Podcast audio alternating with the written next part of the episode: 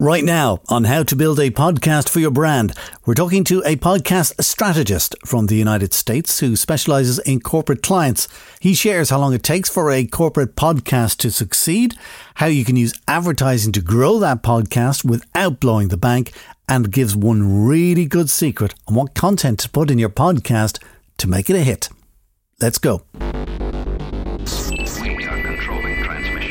This is Tim Ferriss. Welcome to another episode of The Tim Ferriss Show. We're going to talk about house prices. We're online, kid. Go ahead. House prices in Ireland in particular. The Two Johnnies podcast, bringing you all the mayhem and news from the world of the Two Johnnies. Open the pod bay doors, pal. This is Business Wars. The EY Podcast CEO Outlook Series. Pod this one. is the Tommy's Tiernan's Tommy's choice. idea. Will you just go first? Brace yourself. Go ahead, absolutely go ahead. It's showtime. Hello and welcome to How to Build a Podcast for Your Brand. My name is Dusty Rhodes. Today we're focusing on corporate podcasts. We'll be looking at the value of podcasting to a business and analysing what does and what doesn't work. Joining me today is media consultant and strategist Tanner Campbell. He's the co-founder of Plosive Monster Media and Real Talk Podcasting. He's also the founder of the Portland Pod and a host of multiple podcasts, including Real Talk Podcasting and Help the podcast as well. Um, when I was kind of looking about getting into podcasting myself after a lifetime in radio, Tanner was possibly the only person in all of the internet who spoke any sense. So when we wanted to put together this podcast uh, to help marketing and branding people uh, to look after podcasts for there, I said we definitely have to talk to this guy. So uh, Tanner, lovely to have you on. How are you? I'm doing wonderful, and thanks for having me, Dusty. I truly appreciate it. Now, as well as making podcasts for yourself, you work with a lot of corporates and brands and businesses making podcasts for them. Of the people that you work with, what kind of feedback are they giving to you? What what do they get out of making a podcast? It depends on the it depends on whether or not it's corporate or individual. We we can talk about individuals first. Individuals mm-hmm. mostly get a sense of expression, either that's artistic expression or some kind of maybe advocacy maybe they care about a particular topic and so they want to elevate someone's voice or they want to elevate the profile of an issue that's important to them. And podcasting is great for that because there are no rules in podcasting. You can get away with, you know, anything you want really. And that means you can put anything out there on the airwaves, which I guess is a little bit of a double edged sword. But companies are different. They approach it as an opportunity to either A, increase their own visibility, or B, to build additional revenue verticals within their business that they hadn't thought of before. And that's especially true with entrepreneurial type people. I do a lot of work in corporate, or did a lot of work in corporate. I do mostly behind the scenes production for my own content now, but it's especially true for corporate people. And do you feel the response that you got from those businesses that they felt podcasting gave them uh, a different angle I think what it allowed them to do was more clearly shape the narrative that they wanted to shape. Uh, so there's a little bit of a you know self-serving. the individual is an artist. The business is a how can I make my brand look better? You know, uh, warming their hands together, thinking, but not but not really. Um, a lot of them just didn't.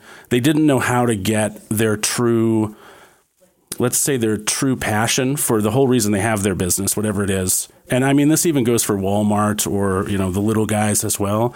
There's some kind of reasoning behind why they do what they do that we don't see as the general public. And this is really, really true of like small to mid sized businesses.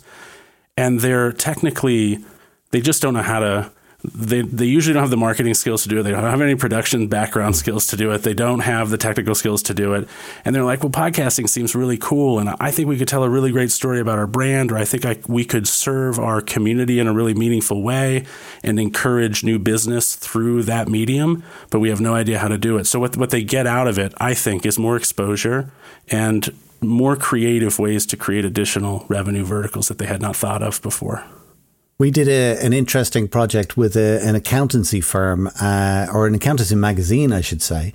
And the reason they wanted to do the podcast was because you can read an interview, but you don't get a sense of the person who's speaking. And they liked to do the podcast as an accompaniment mm. to their magazine so you could actually hear people talk. And as you say, you get a real feeling for, for, for who the people are and what, and what drives them and what their passion is. And I think you make a much stronger connection because of that. Um, you said that uh, when you started doing podcasts yourself, everybody seems to hit this post, if you like, after six, seven, or eight weeks, we realize, oh my God, this is actually not as as easy as I thought it might be, and the fun has worn off at just kind of a little bit. Did you find that many of the clients that you were working with went through that wall and found success, or did they? A lot of them just hang up the hat and went, "I'm done." Again, it depends on whether or not it's an individual creator or a business. If, if it's an individual creator, a lot of them quit. And the the friction that comes up is okay. This this is hard. I have to. I, I for some reason I thought this needed to be forty five minutes. For some reason I thought it needed to happen every week. Uh, I thought it should be an interview show. It's hard to find interview guests. It's hard to do this every week. I don't know how to edit.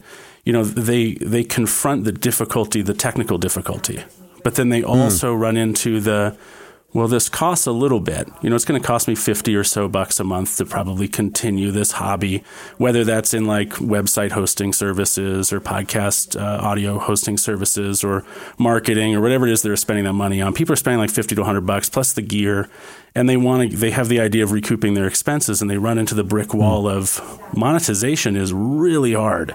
And so they're looking at the difficulty and how frustrating it is with the audio editing and engineering, the technical aspects. And then they're looking at the marketing and growth aspects and say, you know what? I thought I could do this, but uh, I have no resources out there that are really giving me great advice on how to do this. And I don't have the time. I've got a full time job. I've got a wife or a husband or significant other of some kind. I've got kids. I've got other responsibilities. So, yeah, a lot of the independents will hang up the hat once they get, you know, three, four, five, six, seven episodes in. Very few of them make it past seven.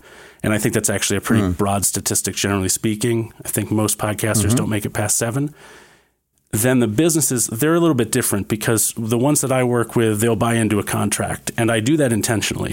I say you're in a 12 month contract uh, and I need you to be because it's going to take that long for you to begin to see the fruits of your labor. Like it's going to take you six to eight months probably as a corporation that's doing everything right uh, to really see that this podcast is paying for itself. And this is especially true with places like banks who might start a podcast that targets, you know, personal home loans or home improvement kind of loans. Because, you know, a bank gets one or two loans based off the podcast over the course of a year, and that more than pays for what they pay for me. I don't know what the bank makes specifically, but I know it's more than what they pay me. Uh, and they're very happy with it. But it can take you know that six eight 12 months for that thing to happen and so i always lock them into a contract because i don't want them in like week eight to say this isn't working we're not rich yet. So uh, it kind of depends. But the corporations usually don't drop out. They stay for the end of the contract. And in all instances that i've worked with with the exception of one which i won't name nor will i explain the reasons. Uh, i don't know if i'm allowed to actually do that. Uh, they they did jump ship early and I think that they just had no no faith in the process actually working, which is you know it's it's hard to convince them sometimes. In your experience, does it actually take eight months before you, you see the fruits of your labor? Does it happen quicker or can it take longer? It depends. There are so many factors that go into that. So with independent hmm. creators who, let's say they're an independent creator and they have a business that's like they're a coaching service or they're an educator of some kind, I help hmm. people like that get to full time incomes within eight to twelve months. But but there's a something that especially independents do not understand about making a podcast monetarily successful, whatever they define that as, is that the organic, the organic. Um, let me restart. Is that the organic approach to growth and success from a monetary standpoint? It takes a very long time for organic to grab traction and to work because mm. it relies upon how much content you've created in the past, how much out there is indexable. What are you doing in addition to your podcast? Are you writing blogs? I mean, notice that you did not find me through my podcast, you found me through my blog. And that's how most people find me, which is why I hmm. write so much. But if you sit down a independent podcaster and you say, you know, in addition to this excellent piece of work that you are producing, I'm going to need you to write blog entries, be active on Facebook, and you're probably also going to need to put some money into Facebook advertising and go from strictly organic to advancing your cause or speeding up what you wish to be the end result by putting some money into this. And that's when they usually say, well, hold on, I've already bought equipment and I'm not making any money right now, and I got all this other stuff, and they'll drop out. How much money do you have to put into Facebook advertising then? All the clients that I work with start at five dollars a day, so it's 150 bucks a month. which is a you know not a zero dollar budget, but it's also not a through the roof budget either. And if am I allowed to do a plug on this because this this is free information? Of course you can. Yes. so if you go to realtalkpodcasting.com forward slash just the number five, there's a video tutorial there. It's about 40 minutes long, and it will walk you through how to use Facebook ads in a very basic way. Five bucks a mm-hmm. day to grow your audience. Literally every every day that passes, you'll get new subscribers. And you need that, I feel, especially as an independent podcaster, you need that to get through that pod fade. Because again, the number one cause of the pod fade is like there's not enough listeners and nobody's paying me. And people who pay you is a direct percentage of the number of listeners you have. So if you want to hmm. get paid, you need more listeners. If you want more listeners, you either got to get real lucky or you've got to be doing this for a long time, like a year, two years. I mean, I'm working with a, a couple of podcasts now that have 12,000, 13,000 subscribers, and they're three years old. Nobody wants to Yeah. be told that in order to make, you know, $1,500 a month pre tax, which is not a lot of money, that they've got to work five years just to get to that yeah. it's defeating. Uh, but but spending money in the upfront, the Facebook ads helps you push through that barrier, and you can see the growth, and that can keep that can keep a lot of people motivated. Yeah. And especially because you're trickling, you're always going to be hitting new people because Facebook will expose it to X amount of people, then it'll move on to a new group, and then it'll move on to a new group, Yep. and uh, and it works like that. Uh, I, I absolutely highly recommend, and I'll include that link in our show notes uh, to watch Tanner's video about Facebook advertising because it is absolute gold without a doubt. Um, as well as Facebook advertising, which is really good advice, you're making a podcast which has got a whole load of content in it anyway. What kind of other pieces of content do you think you could generate that are useful to your business and then also useful for promoting the podcast? Let's start with what I don't think is helpful because there's that's probably easier. A lot of people will create audiograms, which I think are really only good within the context of running an ad. And I think if you create an audiogram that they need to be text driven, not wiggly line audiogram driven, right? The spectrogram or whatever they call it, uh, th- that is not very appealing. But when people see a bouncing ball, words on the screen, it's a lot more likely that they're going to unmute that video and listen to it and watch it. But those do not do a lot to convert people from finding those things in non podcast. Because think about it you're browsing the web, you're on Facebook, you're on Twitter, wherever it is you're at, you are not looking to watch a podcast. You're doing something else. So you're mm-hmm. scrolling through your Facebook feed, you see an audiogram go by, and you're like, oh, that's interesting. Let me listen to that snippet. Oh, that's a pretty good snippet. Mm-hmm. And then either you might like the page, and that's really unlikely. You'll probably like the post. That's that's pretty common. But you're probably not going to say, oh, "Hold on, let me go open my podcast app because I saw this and, subscri- and find this podcast and subscribe to it." That doesn't happen a lot. So what I like to use audiograms for mainly is to run with ads because it it, it appear, it's good ad creative because there's a button below it in that point that's like more obvious what's going on. You can say listen, uh, but honestly, audiograms don't don't do a lot for me or for my clients. I don't think they do a lot for anybody, to be honest. No, I uh, the way I view audiograms is I look at them as kind of like the best minute of the podcast, and it's just a small little chunk that will teach the person. As I, I absolutely agree with you, it's not going to get any listeners to the podcast, so they're not going to jump on and listen to a whole show or subscribe or mm. follow the show, or they're not going to do any of that. But if you can give people within 60 seconds a nice little chunk of information that helps them with their day or their life or whatever, and the company that we're making the podcast for gets the credit for that, tick. Yes, uh, But that that's a great, great, great, great uh, way of looking at the the audiograms is to use them in your advertising because when you click learn more, you can have that bring you straight to the podcasting app. Yes, correct. Uh, that, well, and you've probably it sounds like you've maybe watched the video I mentioned earlier. So, so the for for those who are listening who want to know what the catch of that is is that when you run an ad, you you know how to target people. Everybody probably knows how to do that. But if you limit the audience to being iOS only users, then that means the ad that appears to them, if it links to Apple Podcasts, when they click that link, it immediately opens the app, which is a one step conversion, which is a very short funnel that works very well. Ex- That- Exactly, That's the secret I exactly, should be selling, and I'm giving it away. you see, that's why I wanted you on the podcast because you know that literally those last four minutes of what you've been listening to is pure gold. Absolutely, uh, one hundred percent.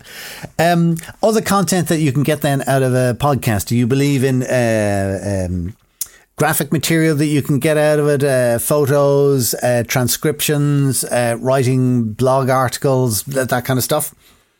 There is a service out there that I want to say is called Podcast Abbreviated, podcast plural, abbreviated.com.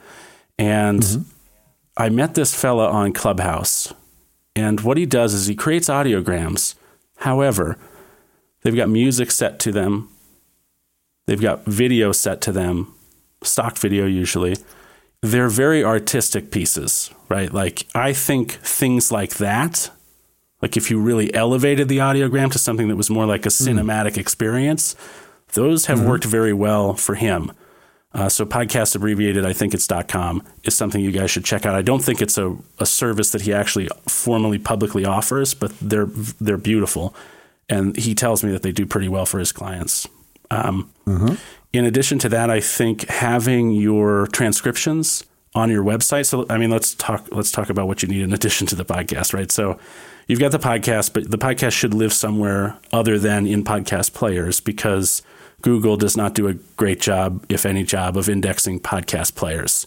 Uh, but it will find it if it's on a website, but it's not going to find it if it's just an embedded player on the website. So, what I like to do is set up, and you can see examples of this at sites that uh, uh, for my podcasts and for many others, it's not my original idea.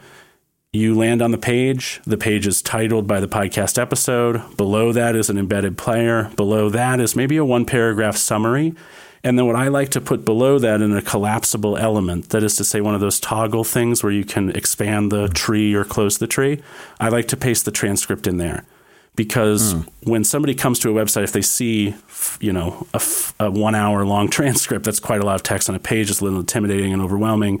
But if it's in a collapsible element that says click here to expand and view transcript, that's that's easier for them. But Google can also hmm. still see it so it can get the context of what's on that page. And then, in addition to that, I would encourage people not to publish those transcripts as blogs. I don't think that works very well. I think that it doesn't, nobody wants to read a transcript. People usually go through a transcript to find, first of all, I think almost nobody goes through a transcript. I think it's beneficial because Google's going to see it and they're going to get some context about what's going on on that page. Uh, but when they publish it as a blog article, it doesn't read well as one. No. Uh, there's another. I will give you the link because I never remember the name of the service. It's a little bit expensive, but it's a great service for businesses. Uh, and it will take a blog, it will take a transcript and it will turn it into a unique blog post that is completely original from the content, but based on what content is there. A lot of people use the term repurpose. I don't think repurposing works well. Like people take, uh, they'll do an interview on Zoom, right, side by side video, and then they'll drop that on YouTube and hope it does something for them. If you look at Joe Rogan, who's arguably the most, at least by numbers, popular podcast, regardless of what you think of him, he has a huge audience.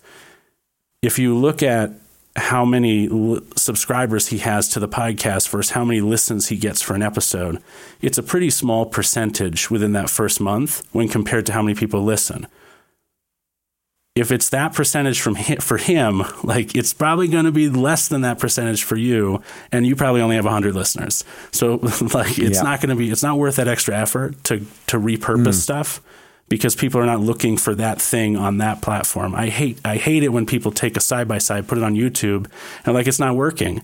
I'm like people are not showing up to YouTube to see that. They're showing up to YouTube to see like engaging some people do put YouTube on the background and will listen. And Joe Rogan uh, clips, which is like a separate channel for him, gets an insane amount. But that those are also very short clips.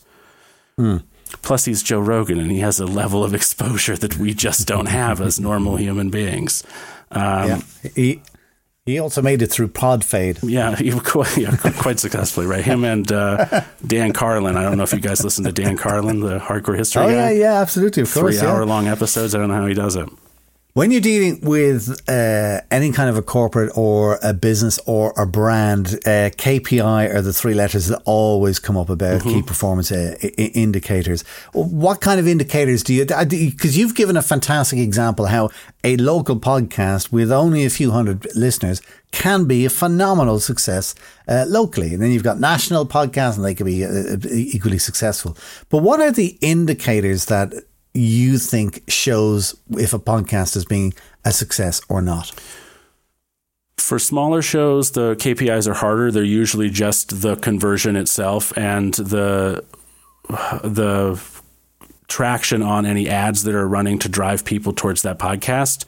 However, mm-hmm. with larger podcasts that have larger audiences, there are two things that podcast hosting providers do not currently track that I wish they did track because they're very difficult to track manually if you don't have access to the SQL databases that all these podcast hosts have, and very few of them will give you that. Uh, and if they do, they will be very limited in the in the tables which are included in that data because some of those, many of those uh, SQL structures will contain other people's information. And so it's not just that they're not giving it to you, it's that the, from a privacy standpoint, they may actually not be able to give it to you. Uh, but I like something called half life, which is the average amount of time that it takes a podcast to get to 50% of its lifetime listens. So the more that increases, you get an indicator of a show becoming more popular. And that's the KPI that you keep your eye That's on. that's one that I try More- to keep my eye on in situations where I can. And then the other is back catalog completion or back catalog listen. So we want to know when an IP address hits, uh, you know, the latest episode. We want to flag Hmm. it as being a new episode. Uh, uh, sorry, a new IP address that we've never seen before. And then Okay. we, from that point, we want to say this is where this IP address entered the game, and we want to go back and find out later after that one point if they went back and listened to previous episodes. And if people are doing that, chances are that they've, and usually they'll do the most recent one and jump or the most recent one and second and never come back. But if they usually get past the hmm. second, it's a really good indicator that the first one they liked a lot and they wanted to go to the next one. They wanted to go to the next one. Now, most people never get a, most people are never going to go back and listen to an entire back catalog unless it's an audio drama and they have to. But Yeah. if somebody, if if you see that that average uh, back catalog completion rate is climbing or holding consistent around a certain percentage that I guess you'd have to determine on your own what was worth it to you. It's a KPI you'd have to define. That that is one way that you can you can identify that as a performance indicator, and then you can track it. But it is hard to do. I know that Zencast.fm, not Zencastr, but Zencast.fm is an Australian-based company that does podcast hosting, and the the whole reason that we have these SQL queries that do what I just described, those two th- and other things, uh, is because the guy who owns that allowed us to have that data for our podcast because of the way it was stored. So we got to work Okay. with SQL structure and figure out how to write queries that could return this information. So that's a good piece of it, especially if you're going to be running your own server and not using a, a- third party to serve your podcast. That would that would be mm-hmm. one thing. And it's actually, do you know, what? it's it's a really good indicator because it resonates with anybody who watches a TV series or a box set. You watch the first one. If you like it, you watch the second one. And then if you start watching the third one, that's it. You're in for the series. yeah, that's right. So it's the same with uh, uh, uh, with podcasts as well. Let me uh, wrap up with one final question for you for uh, corporate podcasts. What do you think are the three areas that anyone looking to launch a corporate podcast should focus on? I don't know if I have three areas, but I will say one thing that I think is one thing that I think is really important. If you make, let's say, a waterproof Bluetooth speaker that's rugged and intended to use be used for the outdoors, you're not going to make a podcast about Bluetooth speakers because nobody is going to listen to that unless you want to make an industry podcast, in which case I might be wrong. But you're probably not going to do that if you're talking with me. You're not making an industry podcast. Instead, what you should do is you should say, my product serves these communities. And these communities need my product. Where is the crossover between my product and these communities? So, in the example of rugged Bluetooth speaker, well, we know that the kinds of people who are going to need that are people who spend time on the water or time outdoors. There's going to be outdoorsy, active people. So, armed with that information, you should be making a podcast about outdoor adventures. You should not be making a podcast about your product because nobody's going to listen to that. But if you can make a great, for example, LL Bean's another company. They make uh, they make uh, clothing and gear for outdoors, sleeping bags, mats, boots. You don't want to make a podcast about that. They might have some interest, as like post it on the website, learn more about where we make our boots, like hear an interview with the manager of the boot making facility. That could have some interest. But what would have more interest is they have a place called I want to call, say it's called like Duck Pond or something. It's a paddle pond of some kind, and it's a few miles up the road.